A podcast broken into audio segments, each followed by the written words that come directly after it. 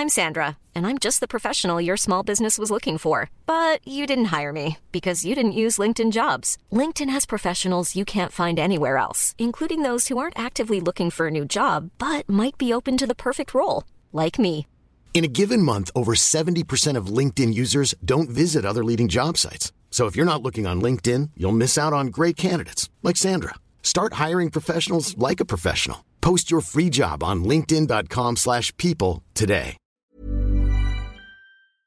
Today we've got a crazy revenge story of leaking a private conversation. We'll get into that in a bit, but first, showing him out of showbiz. This is a little take from my days in modeling when I was still a beginner. I had always been a pretty boy from when I was young. I had a face that screamed perfection and an appeal, so people said. My mother prided herself in the fact that her son could walk into a room and all eyes would be on him. Some would say that she enjoyed the admiration more than myself. My mother was an opportunist, so she immediately took advantage of the situation and pushed me into the modeling scene. She made sure to do her own adequate research before signing me up for one of the best kids modeling agencies in our little hometown. Of course, thousands of kids had signed up to be in this same prestigious school, and all of them thought that they were pretty enough to get in. The head of the institution informed the many enthusiastic boys that the school was only picking 10 people to join them that academic year. My mother was not moved by the displeased frown on the man's face or the strict look in his eyes.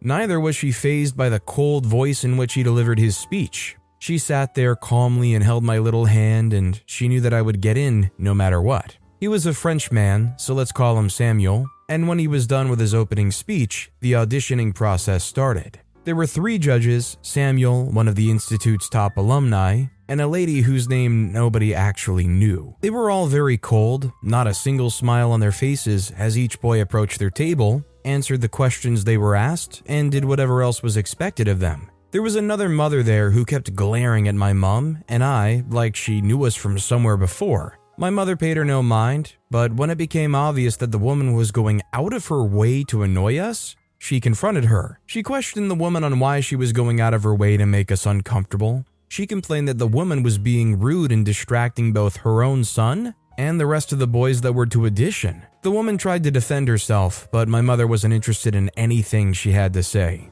The woman, liking the drama that she had created, accused me of not being a boy. That offended my mother, who called her out on her BS. She told the woman to concentrate on her son instead of throwing allegations and trying to make everyone feel uncomfortable. She told the woman that if she was confident in her training, her son would enter the academy along with those who deserve it. With those few words, my mom strutted back to her seat and took my hand back in hers. She was shocked when she looked towards the entrance to the room where the auditions were taking place and saw Samuel standing there. He didn't say anything, but she saw the respect in his eyes, along with those of some of the other parents in the room. Applicant 50, please step into the room, he said and disappeared inside. Applicant 50 just happened to be me. My mom gave me a hug of encouragement, kissed my forehead twice for luck, and watched me walk into the room. She gave a silent prayer up to her creator and calmly waited for me to come back out. When I entered the room, no one said anything at first before they asked for my name. The female judge, Brianna, then asked me to walk up to the table and take a look at a picture. It confused me at first, but I did as I was asked. I walked over to Brianna, never once going out of character. Unknown to me, they had began judging from when I walked into the room. My posture, the way I carried myself, and my facial expressions. I took up the picture she handed to me, looked at it, and gave her an answer. She confirmed that my answer was right before the other judges interjected with their own questions. I was asked why I wanted to be a model and why I thought I deserved to be accepted by the Institute. I gave the best answers I could, remembering that my mother had always taught me to be confident in myself. Samuel at some point thought I was being proud, but I told him that I was simply telling my truth. Samuel stared at me and I stared right back without breaking eye contact. He glared at me, and then looked down at the sheet of paper in front of him. He dismissed me and told me to call the next applicant on my way out.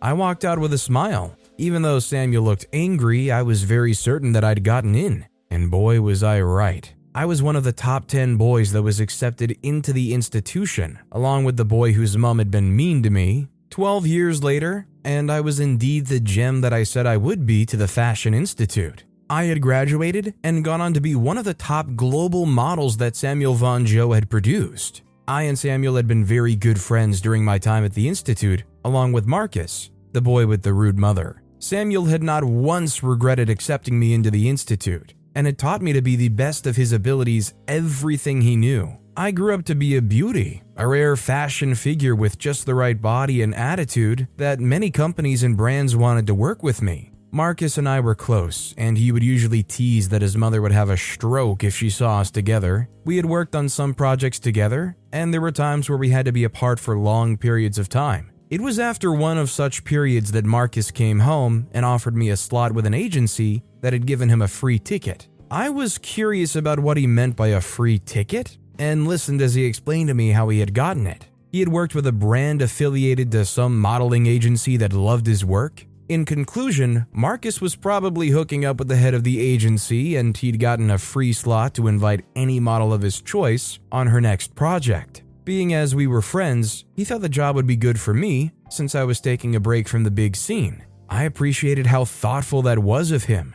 I watched him snag a biscuit from my plate and eat it with delight on his face, after assuring me that he wouldn't do anything to jeopardize my name and the gig was legit, I decided to give it a try. It was really a break, and a small side distraction was not going to harm me in any way. The gig started two days later, and the head of the agency was more than ecstatic about having me on her team. She was trying to build a live exhibition show for different companies, and the shoot would last about a week. I was excited to be a part of the experience and was pleased with the photographer they paired me with. He had four other models on the team, so we were five in total that the man had to work with. The first day had been fantastic, and I was glad that I'd accepted Marcus's offer to come on board. The next day, though, I noticed that the attitude of the photographer changed towards me. The man purposely found things to pick on me about, even when I wasn't doing anything wrong. At first, I thought it was his perfectionist persona coming out to play, but then it got worse. It was so bad that even the other models started whispering about it. I went home embarrassed that day and even narrated everything that happened to Marcus. Marcus was surprised at the attitude of the photographer since he had worked with him before. He encouraged me to not give up on the show and apologized on behalf of the man. The following day, when I was getting my hair and makeup ready for the shoot, the makeup artist, Anita, was called over by one of the producers. She excused herself and rushed over to go and answer the man. Ricky then approached me after she was gone. I wasn't one to hold a grudge, so I smiled up at Ricky as he approached. He had an angry look on his face, and it made me slightly uncomfortable. He told me that he came to assure me that I was nothing special and like the rest of them, I was nothing. He told me that he hated how I was given special treatment that I hadn't earned. I tried to defend myself, but he shut me up at every point. He said some other vile things that my mind wished it hadn't registered, I told him that he was being rude and that he should leave me alone at once. He just gave a dry chuckle and reached out to touch my face. I recoiled as far back as I could from the hand. Before Ricky could breathe another word, we heard Anita coming back. Ricky glared at me once more and then went back to where he had set up his camera. I wish I'd called in sick as it didn't get any better. Ricky complained about everything I did, and at some point he even yelled at me to stop slowing down the process of the shoot. The supervisor of the set came around to see what was happening, and Ricky lied that I wasn't doing according to what he was told. The supervisor told Ricky to pull it together and let me have some creative control if I wanted to. This further pissed him off, and he continued to treat me with contempt. I couldn't take the poor treatment anymore and informed Marcus that I would be dropping out of the project. Marcus was pissed about everything and how this fun experience had been ruined for me. So he hatched a plan and told me about it. He begged me not to lose hope and promised me that everything would be fine. On the fourth day, while I was being spray tanned for a set, Ricky called the artist away so he could be alone with me again. This time I didn't cower in fear and stood my ground.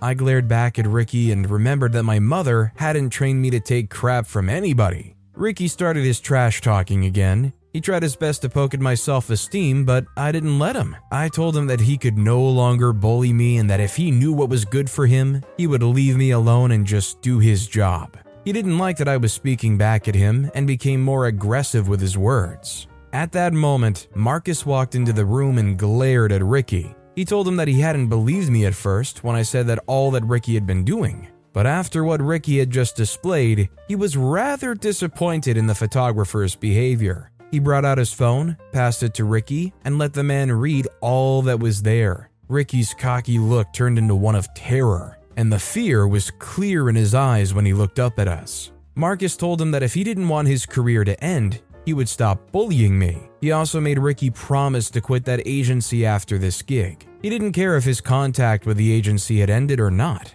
The first mistake Ricky had made was messing with me, and Marcus made sure that he knew that fact. Ricky immediately fled the scene as soon as Marcus was gone. For the rest of the shoot that day, he didn't say one word out of place and just focused on what he was there to do. When the project wrapped up, Ricky put in his resignation letter, which came as a surprise to Eleanor. She wanted to fight it since he was one of the best photographers they had, but Ricky said it was time to move on to other things. I was so happy Ricky was gone, as Eleanor wanted to continue future projects with me.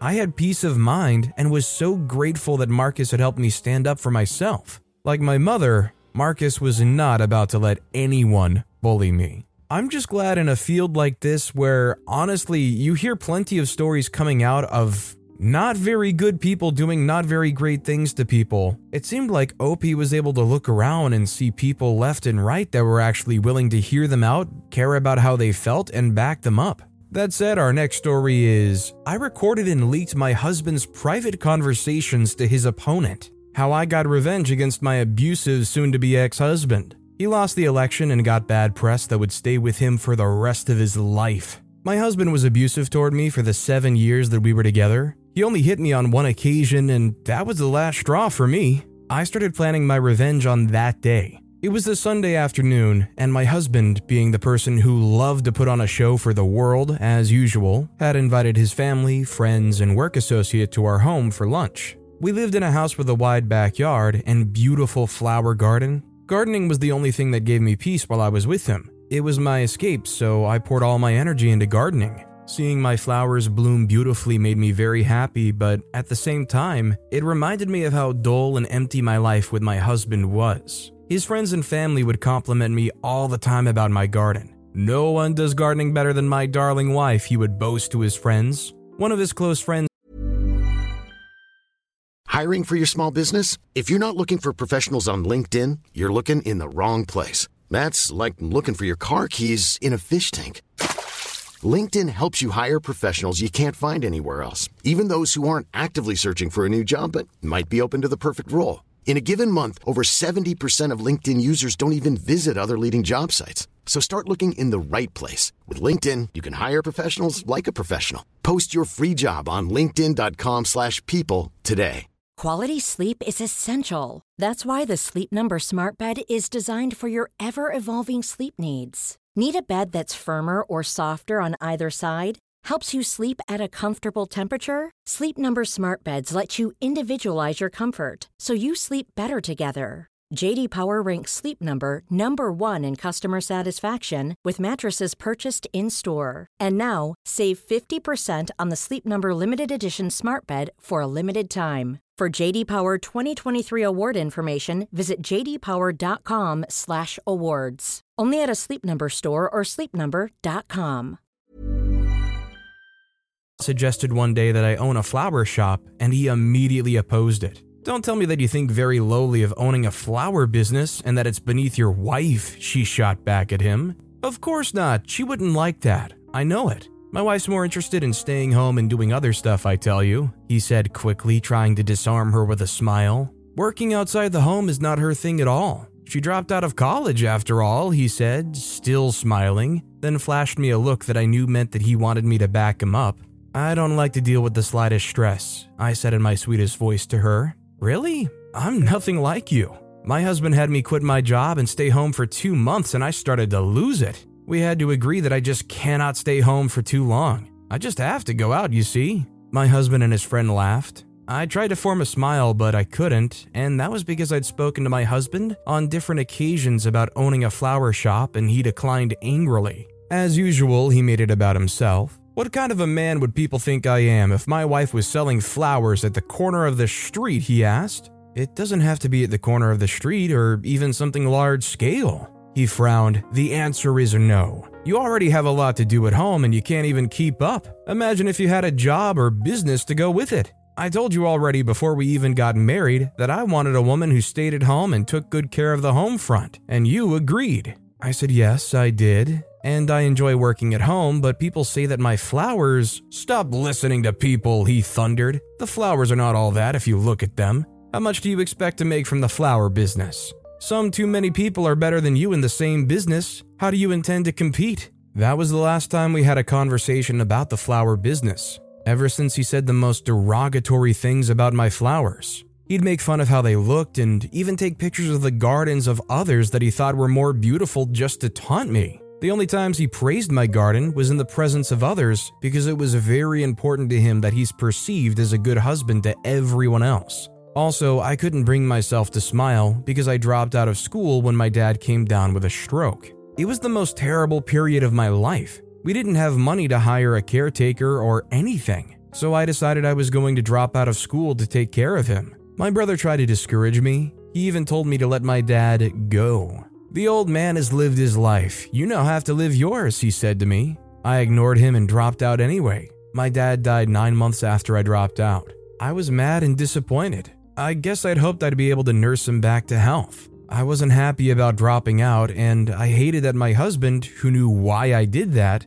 brought it up just to prove to his friend that it was purely my choice to not work outside the home, even though that was a lie. The truth is, my husband did tell me before we got married that he wanted someone who would take care of the home front. He wanted someone who would work from home. I agreed to do it. I didn't think that I had many choices anyway. After dropping out of college, I convinced myself that I was worthless and could never make anything of my life, and especially of my career. I had always wanted to be a lawyer, and my dreams were dashed. I had no other skills, and I even felt grateful that my husband, who's an attorney and his dad was once a famous judge, wanted someone like me from a humble background and with no college education. I had planned to start talking to him about going back to college after we got married, but each time I mentioned it, he shut me down. Each time I mentioned working outside the home, either getting a job or starting a business, he shut it down too. You don't have a degree, what can you do? There's no way I'd let my wife work a job that barely pays the minimum wage.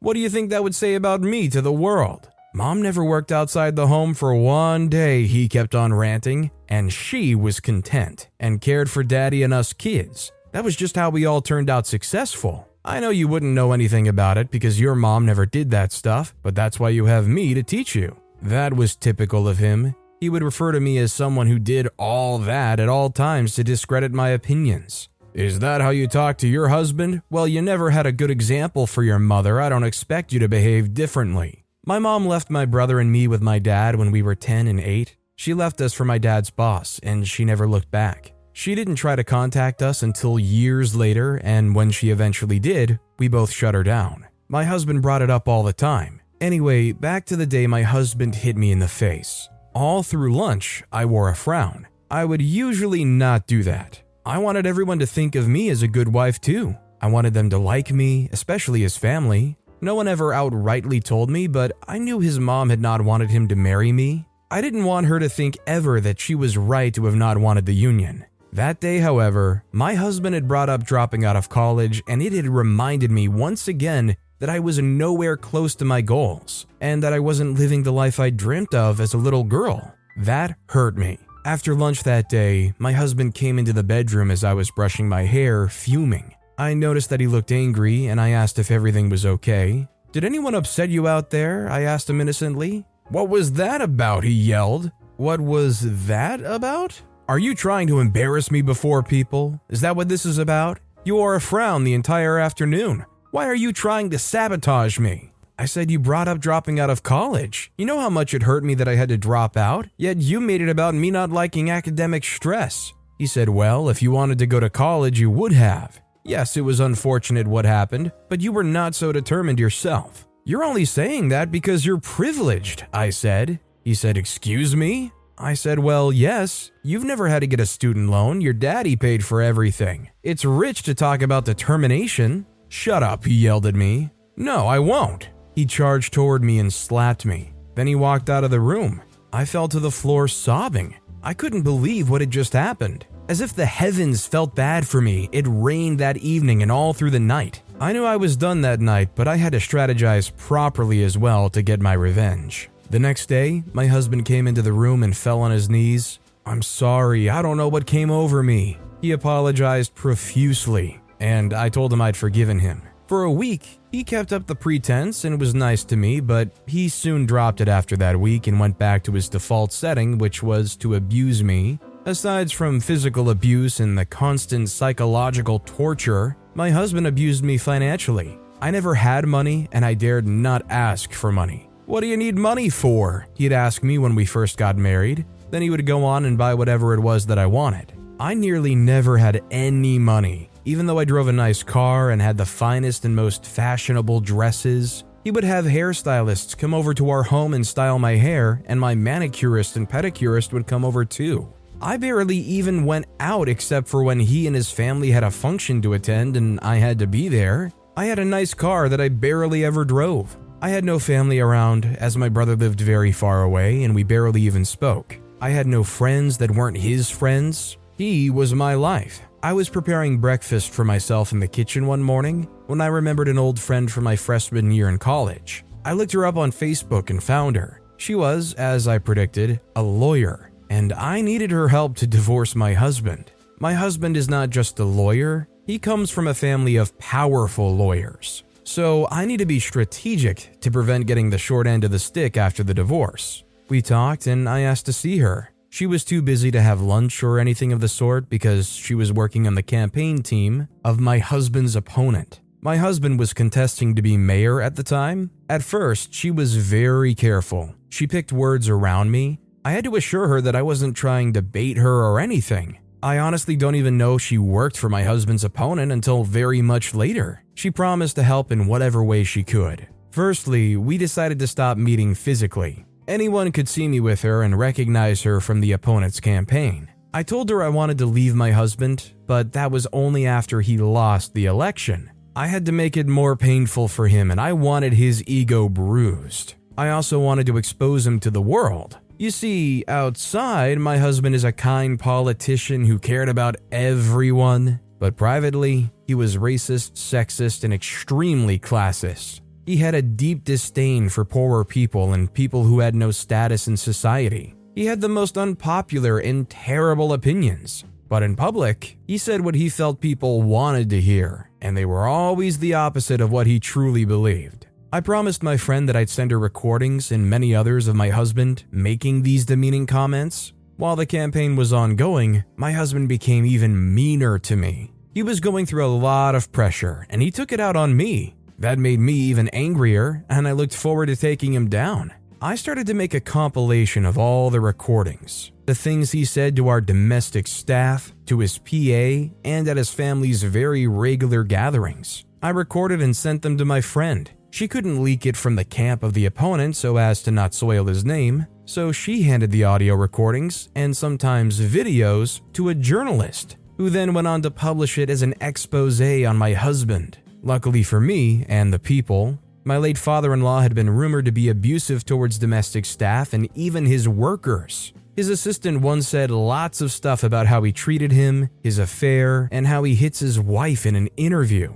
My husband's mother had flown into action, defending her husband and promising everyone that he was a nice husband and father. The exposure of my husband triggered people, and they started to talk about my husband and his family. My husband wasn't ruffled. He was too confident that his background and contacts would come through for him. His opponents were not from historical families like him, so he wasn't bothered. He was only interested in how the recordings got out. His public relations manager advised him to wait until he'd won the election before sacking his staff, but he refused. He went on to fire every domestic staff. He was certain that the recordings were leaked by them. That backfired. They went out and started talking anonymously. The press would reveal what my husband did and then say that a trusted source had revealed it to them. Despite these revelations, things still looked good for my husband. My friend and I were worried that he'd win and that leaving him would be more difficult. But alas, he lost the election. I was so excited when I heard the news.